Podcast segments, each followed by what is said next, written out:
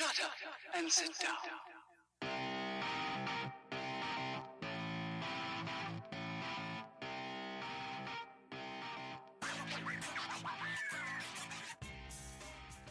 What's up, guys? Welcome back to the Quiet Part Loud podcast. You're listening to episode 130, and it seems like day 130 of this quarantine, this lockdown, uh, everything is starting to blend together. The days and the weeks are starting to just form one continuous cycle. Uh, I mean, I barely know what day it is. Uh, April has absolutely disappeared from the calendar. I can't believe it's the end of April already. Um, but there's been some nice key things throughout the week that have sort of helped anchor me in normality still and i wanted to talk to uh, kind of to some of those things uh, during the episode today because we don't have a guest. Uh, we've had a number of, of conversations leading up to uh, this point and we've got a number of conversations lined up that are being finalized. So we'll be definitely bringing you more uh, more conversations with you know really cool people and i hope you guys have liked the last uh, few episodes that we've done.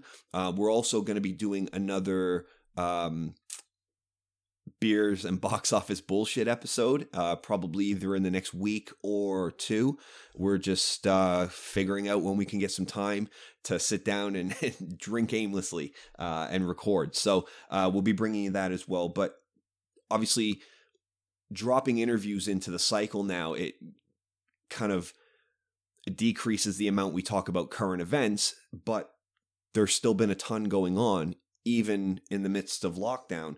And I thought it was worth jumping on the mic and, and kind of doing an episode of uh, just me and you guys.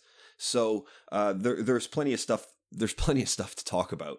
Uh, but I know that some people out there are dealing with this lockdown in many, many different ways, and I know some people are handling it better than others. And as I mentioned at the beginning, it's really important to anchor yourself to sort of things throughout the week that you can get ready for or kind of prepare for or look forward to. And it doesn't just have to be exercise. Obviously, exercise is such a phenomenal one because it's something that you can base a routine around. And it's something that you, can do very frequently. So you can be consistent in that routine. And then you can start to build upon that routine with other elements that keep you busy. I know a lot of people, myself included, uh, with my wife, are doing group Zoom quizzes with some of our friends and people are doing family Zoom calls and and things like that. But those last for, you know, an hour and then you've got to find something else to do. And I don't advocate just sitting on the couch being a couch potato, but sometimes it's okay to do that. And obviously with services like Netflix and Amazon Prime and you know the Sky and Virgin Media and what ha- there's so much stuff to watch, right? Most of it's crap but there is some good stuff out there to to spend some time on and pass the time with because trying to keep yourself busy at some sort of a normal day-to-day pace of what we were used to before it just doesn't exist. So what you're going to find yourself doing is chasing your tail and never being able to truly relax. And it's really really important that you're able to take a step back and just say you know what? For 2 hours two and a half hours, whatever it may be, I'm not going to do anything. I'm just going to veg in front of the television and pass the time. Now, of course, there's people advocating out there, and I would advocate the same thing. Now is the opportunity where you can learn another skill. I know not everybody is lucky enough to be in the position where you know they've got the freedom or peace of mind to be able to read a book or pick up an instrument or you know focus on some endeavor maybe that they've been putting off for some time but for those that do, now is obviously a perfect time.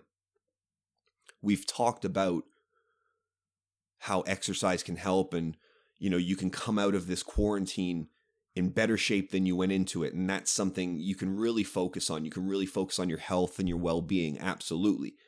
But there's still 24 hours in the day. On a normal day, for those of us that work, you know, normal jobs, nine, ten hours of that day is going to be filled with just work, just stuff you're doing with work. And as the economy slows down and businesses furlough more staff and lay people off and make redundancies, the workload is going to kind of fluctuate somewhat and there's going to be some real low periods. So that's why I say if you want to pick up a Netflix series or something like that, give yourself two hours, two and a half hours just to veg on the on the couch. It's not the end of the world. As long as you've got some balance within that week that also anchor you to things that are good for your health, like exercise, like you know, cooking healthy food and, and experimenting with with nutrition in a in a way that maybe you haven't done before. But for those of you for those of you that maybe are looking for something on Netflix or Amazon Prime to watch, I wanted to run through a couple that I've been watching and I also wanted to kind of mention a couple that I don't think are really worth your time and from my first glance seem very overhyped and we'll just talk about them very very briefly but um a couple of things on the COVID watch list that I would definitely recommend. One, obviously, is on Netflix. If you haven't seen it, it's the Michael Jordan documentary, uh, The Last Dance, and it is just incredible. Anybody that's sort of, I don't know, let's say 50, maybe 45, 50, down to maybe 30 will have an understanding of what this was 30, like maybe 25 if you're a sports fan. But this has really reignited the conversation about how great Michael Jordan was but also you know what a what a fierce fierce personality he evolved into but what a powerhouse organization the Bulls were and how that organization with obviously the you know the leadership of Michael and Phil and others changed the game of basketball. It's made me so nostalgic seeing Dennis Rodman and seeing Horace Grant and seeing some of those classic games of kind of Jordan versus Ehlo at the free throw line, you know, where he hits the shot at the end. Like just some amazing, uh, amazing moments. The only disappointing thing, but if you haven't seen it, it doesn't really matter to you. The only disappointing thing for me is that they're only releasing two a week because Netflix have it in conjunction with ESPN. And ESPN are only releasing two episodes per week, so therefore Netflix have to. Which really it it's good and it's bad, right? It gives you something to look forward to in this time where we're stuck at home and maybe we need something to look forward to, but also I want to binge all 10 episodes immediately because it's so good. And even if you don't have a reference, if you're younger and you're listening to this podcast, or if you've never watched basketball, if you're from the UK and it's never really kind of taken your fancy, but you know Michael Jordan, this is a different look in. This is such a candid Michael Jordan in some in some points of the of the interviews and some behind the scenes stuff that you've never seen before. It's uh, it's really, really, really well done, um, and I highly, highly recommend it. It's on Netflix. It's called uh, The Last Dance. Um, another thing to watch on Netflix, there's a few comedy specials out. One is Chris D'Elia's um, called No Pain, I think. Um, the other one is uh, Tom Segura. His is called Ball Hog. Uh, those are both fucking hilarious and definitely, definitely worth an hour of your time to just to bring some levity into your life and have a laugh. Um, if you've never heard of either of those guys, perfect chance to check them out. They both got multiple specials on Netflix, so give those guys uh, give those guys a watch. Um, the other thing that I've been watching, and we need comedy, right? We need laughter in this time where everything on the news cycle is COVID, COVID, Corona, Corona, death rate, death toll. You know, all of this stuff is just overwhelming us between the COVID coverage and constantly having to be on Zoom calls all the time why not use this time, you know, outside of those things to bring some laughter in? So my next recommendation is another comedy uh, watch, but this one's on YouTube. So the Comedy Store have set up a number of video calls of video events where they get multiple comedians to come on together. I think four at a time, and they just sit there and talk for a couple of hours. And obviously, you know, you get four comedians just chatting, you're going to get some pretty hilarious shit. And they've got people on there again, like Chris D'Elia with Dave Chappelle and Bill Burr. Whitney Cummings, I think, is hosting the whole thing.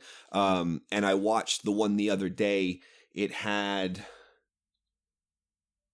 uh, it had D'Elia, it had Bobby Lee, it had Andrew Santino, and it had Tim Dillon on it.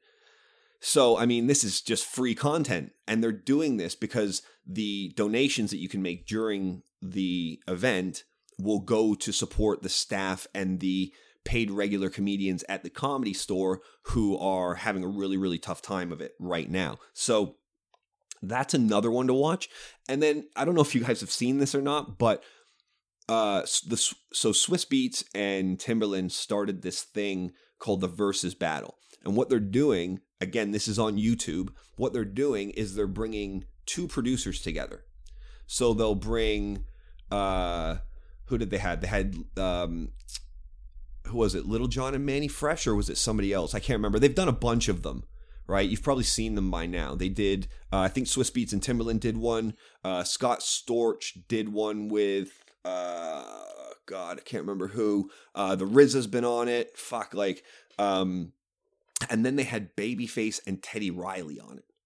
And this thing got millions and millions of views and millions and millions of streams and it's just basically a split screen on instagram live that's played on youtube and it's them taking turns in sort of a battle format playing their beats that they've produced over the years. So obviously these are legendary producers that have made every single hit that every single person has listened to in the last 40 years basically if you go back you know with babyface and teddy riley all the way up to the you know the current people that they've got on there you get every hit of like the last yeah like probably 30 years or if if not more i don't even know um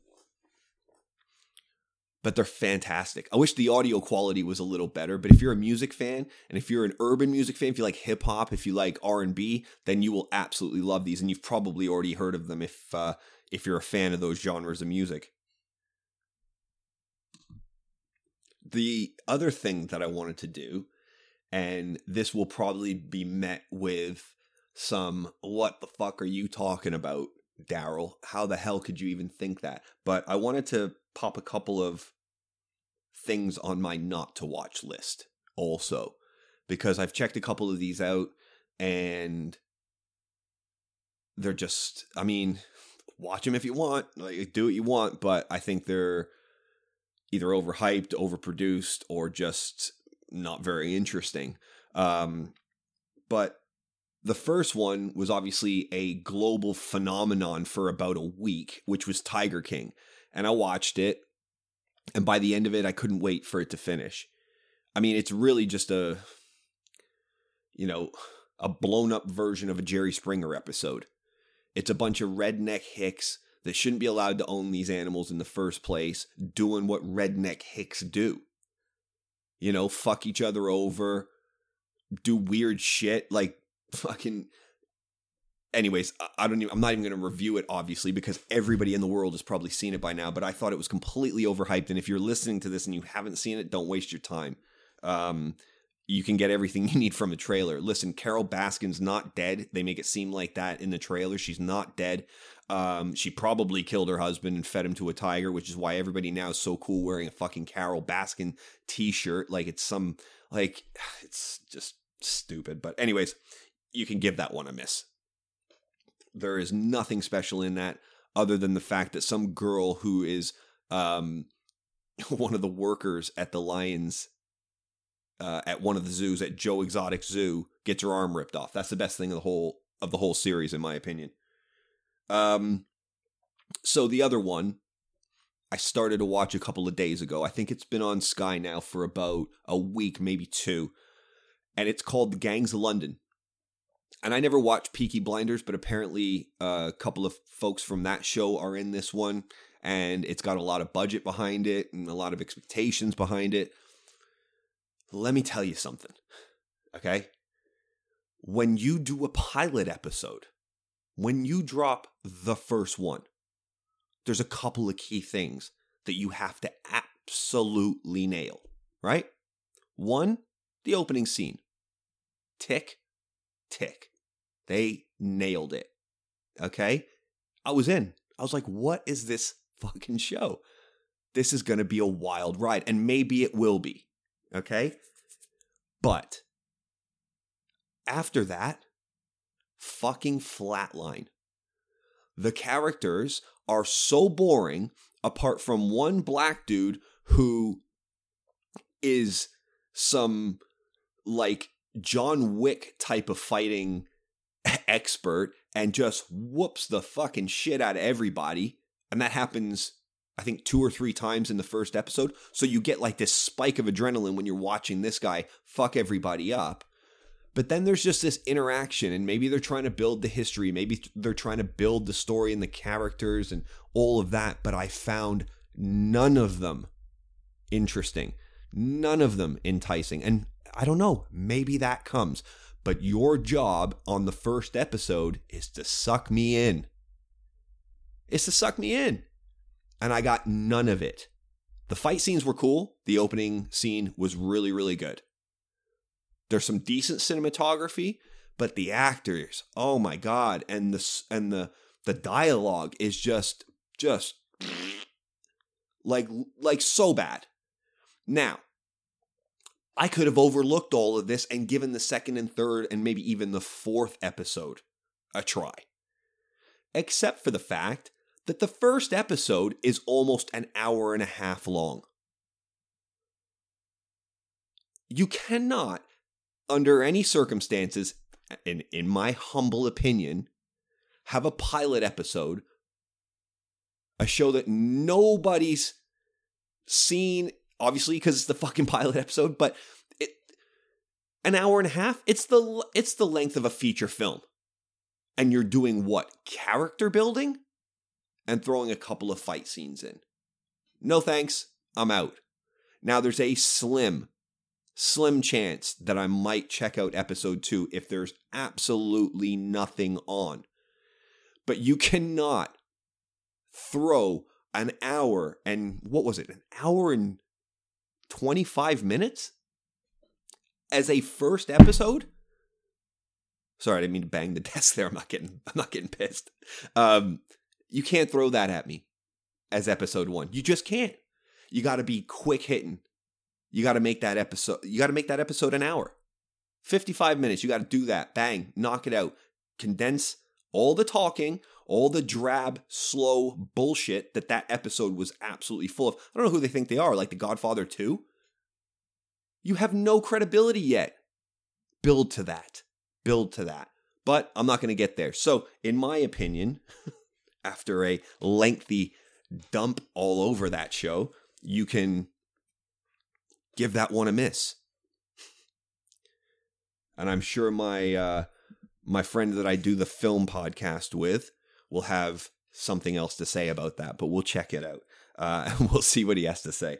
Um, now, the other thing to give a miss to was on YouTube, I believe.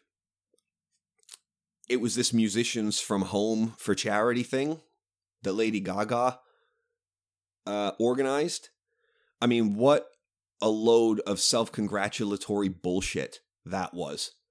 What a virtue signaling opportunity for all of those narcissistic attention whores.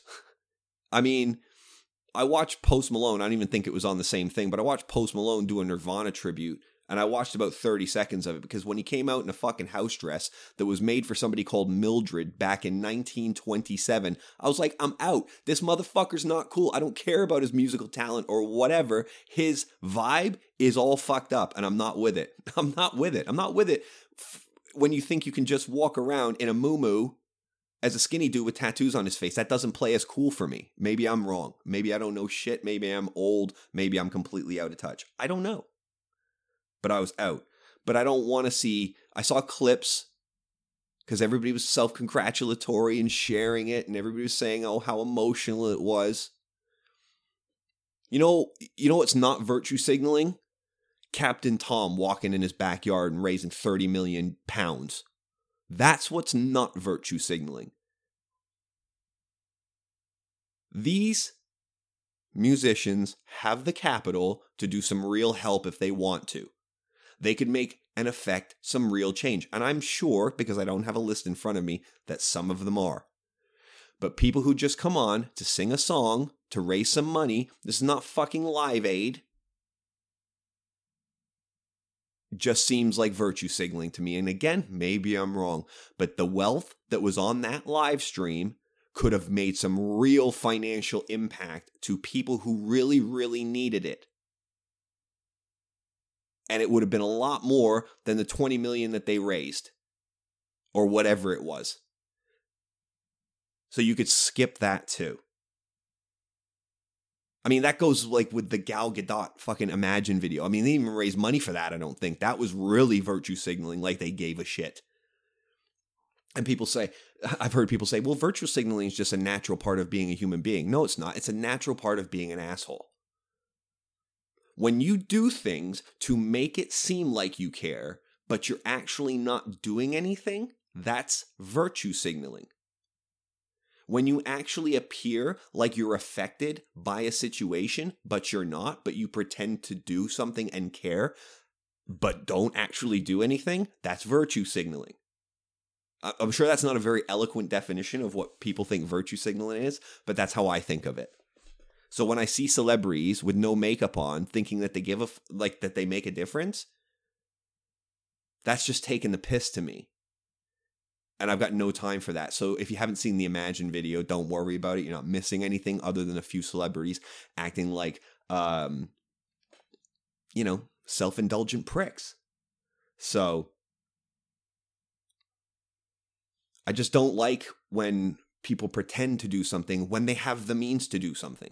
It's like Jeff Bezos gave like apparently gave a hundred million away for uh for this COVID response. And that's the same as me giving like a tenner away. Like it doesn't mean anything. Give a billion dollars. Right? Give a billion away. That means something. People need to take responsibility for the position in life and actually do something. It's like when I see comedians take the t- take the low road when they're challenged on something. It's um like just because you're a comedian doesn't mean you don't have bias and just because you're like a comedian doesn't equal idiot i constantly hear that from today's comedians saying you know they're they're more than just their jokes or you know they're trying to be um, self-aware or they're trying to be uh, politically um, uh, po- politically competent politically literate whatever but then the moment, like they're on these big platforms, right? They have all these fucking listeners, and and I love them for it because I'm one of them, right? I listen to a ton of these things. But when they get challenged on something, they say, "Well, I'm just a comedian. What the fuck do I know? Don't take your advice from me. Don't listen to what I've got to say. I'm just here talking shit." And that's such a cop out because everybody knows that's not the case. So stop pretending like they don't have biases. And I've mentioned Chris D'Elia on this episode before, uh, earlier He's one of them. He's one of them. Joe Rogan's another one. And I love both of those guys. But both of those guys cop out. And I think even Lex Fridman called them out when he was talking to um, Eric Weinstein. Just saying, like, Joe takes the easy path and doesn't really, like, lean into that stuff. And I agree. I agree. I can't remember the exact quote of exactly what he said, but it was something to that effect. And I just think, no, like, we know you're competent. We know you have biases. We know you have thoughts and opinions on something, but they're so worried about losing their audience. And maybe I'll be the same way.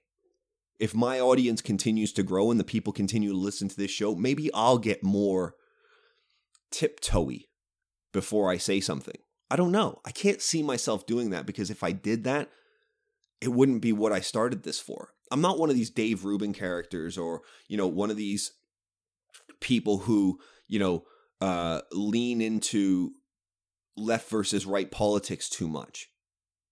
I call people out on their character more than anything, and I'll call people of all sides and all colors and creed. It doesn't matter. Your character is what matters. Your behavior is what matters. And I just think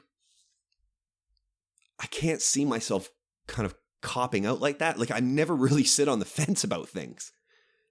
Sometimes I say I don't know. If I don't know, I don't know. But if I have a feeling about something, I, I I've never been one to shy away from saying what my opinion is on things. That's why some people like me. That's why some people hate me. but that's okay. But maybe if I had 70, 70 grand riding on every single time I spoke, maybe I would be a little bit more conscientious about what I said. Who knows? I just think it. I just think if you're challenged on something, you should own up to it. If you said something, don't say, "Oh, I said it," but what the f-? like if you're taking your law advice from me, I don't know shit. If if you're taking your like okay, maybe you shouldn't be saying it to 100 million people then. You know?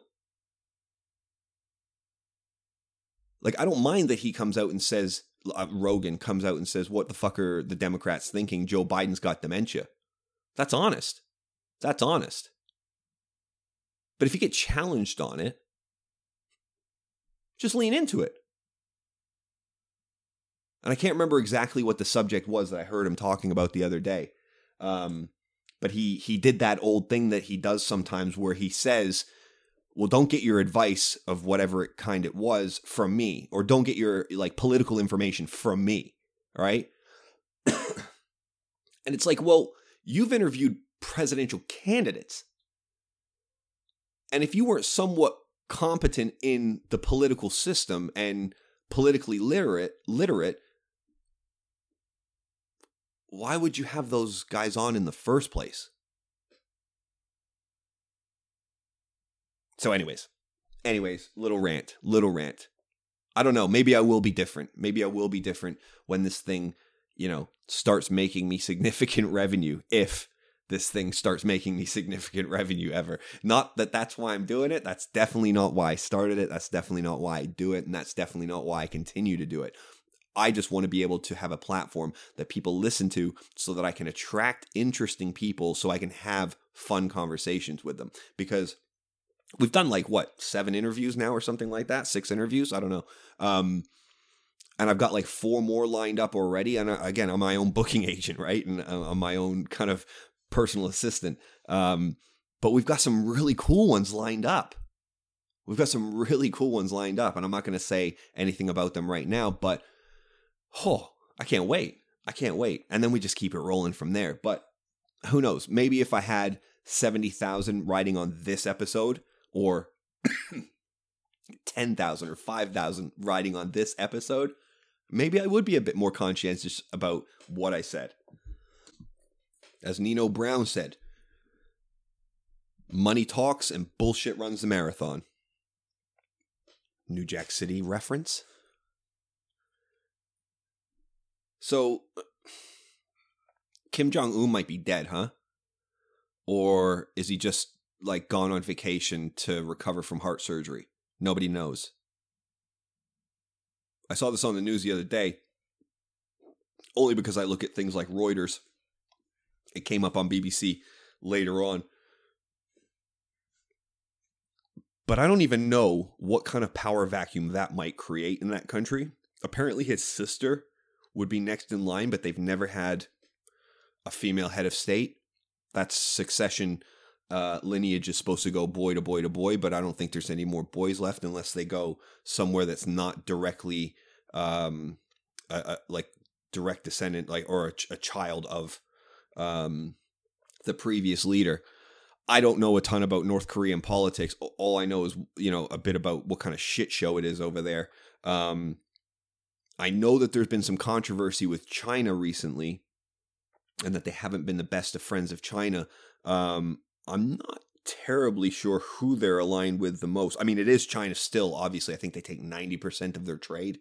Um, there may be some Russian influence there. I'm not sure, but it's going to be very, very interesting and precarious times uh, in that region. I think if he is dead, um, but they said they spotted a train by one of his like lake resorts, like palaces that he has. I think there's like 20 of them around the country that he has. And they saw his private train there. So who knows? Who knows? But uh interesting times. Donald Trump took the opportunity to say that if he wasn't president, they'd be at, at war uh, with North Korea at the moment. Mm, probably not true. Probably not true because posturing, you know, North Korea posturing. Um, it would take two hours to decimate that country back to the Stone Age with the kind of arsenal that America has. It was never going to happen. That's not why. Like, they're just they're peacocking when they're firing missiles. They're peacocking. They've never hit anybody. If they wanted to hit somebody, they would have hit somebody. Right? Easier ways to start a war than firing missiles into the uh, into the ocean. But again, I'm not a North Korean expert, so shut my fucking mouth.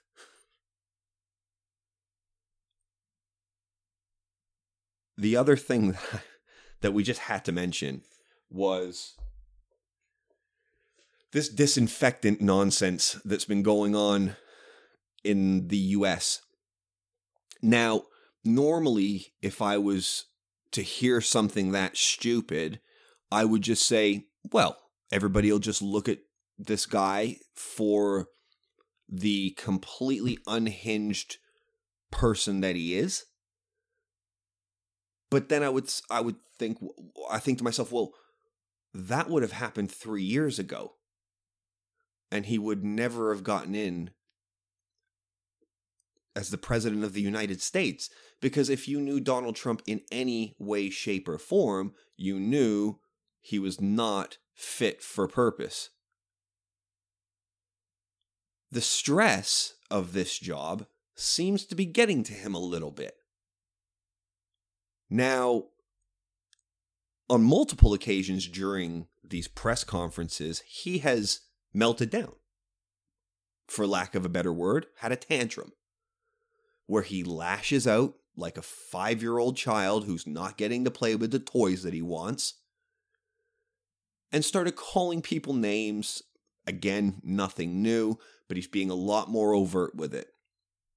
He's called for liberation of these states and caused these morons to come out in their droves on the street and basically be hugging each other. And we know now that I think it was South Carolina or something, some fucking some state where he called them to liberate the leader of their quote unquote liberation movement to come outdoors. they got COVID. I don't think they've died from it, but they've definitely got it from the reports that I'm seeing, and again, you can trust the media as far as you can throw one of the buildings they're housed in. But that's the report I read. I mean, if you need a definition of irony, that is a definition of irony. But when I hear him say things like, couldn't we look at the disinfectant thing? I've seen that gets rid of it just like that. Couldn't we look at something, you know, something in, um, you know, like an injection. Like he has no prepared thoughts on these topics whatsoever because disinfectant and injection is not something that any medical professional would ever consider as a treatment. Right? Would you ever think who who who who who could ever think that something that you could clean your floors with should go into your body. I mean, you'd think nobody. But then you just rewind a little bit and you remember that not in the not too distant past, people were eating Tide Pods. They were eating laundry detergent in little plastic bubbles as a challenge and poisoning themselves. So, yeah, America. Right? I mean, I wouldn't worry about things like this, except America. Because over and over again, they've been in lockdown for what, three weeks? And they're going absolutely apeshit because some fat hick has to get her hair dyed? Are you kidding me? Does America need to be working again? 100%. Does the UK need to be working again? 100%. But it's a virus that doesn't have a vaccine or a treatment yet. You only just have to get it and hope it doesn't kill you. But Americans and increasingly people in the UK as well, because I can see it when I go outside, there's more traffic on the roads. People are not willing to exercise the level of patience required to maintain this downward trajectory that we're trying to stay on, if we're even there yet, which I highly, highly doubt. But people don't even have the patience, can't even exercise. And I know it's hard. I know it's hard. You know what's worse? Dying. You know what's worse? Feeling like you're drowning all day and all night. Get one of your fat friends to sit on your chest and try to breathe. Now take some dried up cereal and pour it in your mouth with your fat friend on your chest and try to breathe. That's what I've heard this feels like when you're breathing. But yeah, go hang out. Get your ass outside. Go hug a friend. Are you out of your fucking mind? Yes, there's going to be casualties of this war for sure. That is a terribly, terribly unfortunate outcome. Many, many people have already died. That is a terrible, terrible outcome. The blame is to be cast elsewhere. After this is all done and dusted, and we are in a place where we have a vaccine, where we have medication that can help treat the, the symptoms of this. But that's not now. And I'm not going to be lined up at my GP's door for the first wave of this vaccine either because when they when I hear scientists say a vaccine sometimes can take up to 10 years to develop and test safely and they're thinking about rolling this thing out in a year, hmm, I'm a little bit skeptical about its efficacy. So maybe we'll need to have a look at some of the um some of the first people that take this to see how they get on with it over the course of a year or so. Because I'm not just going to line up for some doctor to inject me with something I don't know anything about. I'm not anti vaccine at all, but I'm also not a complete moron just to let people start shooting me up with shit. This hydroxychloroquine that they were telling people that could be this cure started giving people heart attacks in in America apparently. So, you know, maybe we could exercise some more patience. Maybe we could uh, think about some of the long term consequences of this. I don't know. I don't know. But I'm okay with staying at home and sacrificing for a little bit. I'm okay with that. Because if we don't take care of this now, it will certainly come back worse than it is now. And if you look at the state of play now, you cannot 10x this. You cannot 10x this. A 10x of this, a 3x of this, a 2x of this would be catastrophic for most countries, most businesses. Full stop. And we are already going towards a major, major recession that we don't have a clue about yet. The government thinks they can just throw all of this money all of these different places, and some of it is absolutely needed. But we're already seeing a corruption in this process by some of the major companies around that are taking advantage of this when this money needs to sustain people so they don't go destitute and homeless. When I see EasyJet getting 600 million quid as a bailout, when I see Richard Branson, this fucking billionaire who da- dodges taxes, who sued the NHS, this is his resume. I don't give a fuck that he owns an airline or a railway or an internet company. He's got money for decades. He should not be asking for a bailout. He should not be asking for this money because this money will be paid back by us. So that can't be allowed to continue to happen. These fucking people that are sitting on their ivory in their ivory towers protected from all the consequences that normal people on the street are having to deal with during this crisis. They said, I said, I reported this a long time ago. I said this a long, long time ago. Now it's just a stat that's thrown around. But most people in the UK can't afford an emergency of over 1,000 pounds to hit them once, or they're fucked. In America, it was something like 80% of people or 60% of people in America couldn't afford an emergency that was more than $400. It might have been something crazy like 90% of people in America couldn't afford an emergency for $400. Don't quote me on the percentages, just quote me on the context of what I'm saying. A thousand makes most people bankrupt, out of pocket, broke. In America, it's 400. Now you're telling me these people get laid off. And you want 600 million quid to go to fucking EasyJet? Get out of here. Richard Branson's got the audacity to come crawling with his fucking hands out asking for some please, please, please. Absolutely not. This needs to protect people. These councils have been sitting on millions for a month and not one notice comes through my door about any relief in terms of council tax or whatever, whatever. There has not been any, any, any forthcoming generosity or benevolence from anybody in the government that I can see so far. This process has been lagged, it's been delayed, it's been ill conceived, it was too late in the coming in the first place. Absolute shit show, the whole thing. And now we're seeing the corruption of this process because these big institutions are asking for bailouts. Airbus, right? Airbus furloughing 3,200 people.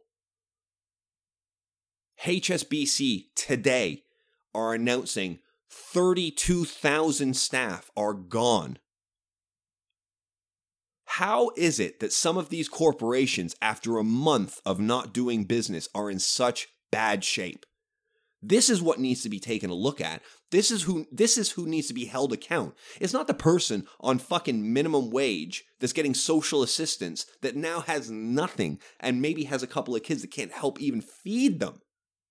People are in that position too. So yeah, on the beginning of the podcast, I talk about watching some Netflix and doing some exercise and learning how to cook and picking up the piano like I have.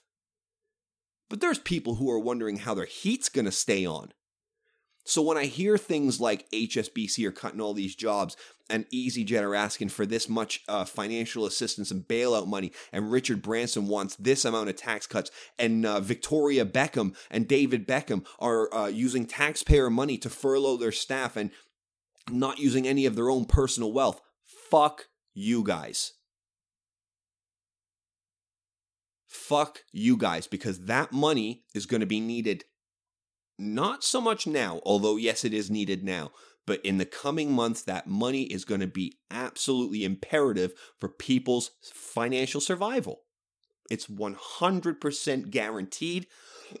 we are walking towards a financial cliff, and it is potentially like a game changer for a ton of people. They're talking about 30% unemployment in America 20 plus percent in the UK. Are you crazy? Have you ever heard of what the, de- the Great Depression was like? Don't worry about lining up at a grocery store and it taking an hour for you to get into the store or 20 minutes for you to get into the store so you can go and get stuff. Think about when you get in that store, there isn't stuff. What happens then? You got no stockpiles? You've got no preparation? You've got no savings? The fuck have you been doing? Some people don't have the opportunity. I know that. I'm not necessarily talking to you if you're listening to this particular part.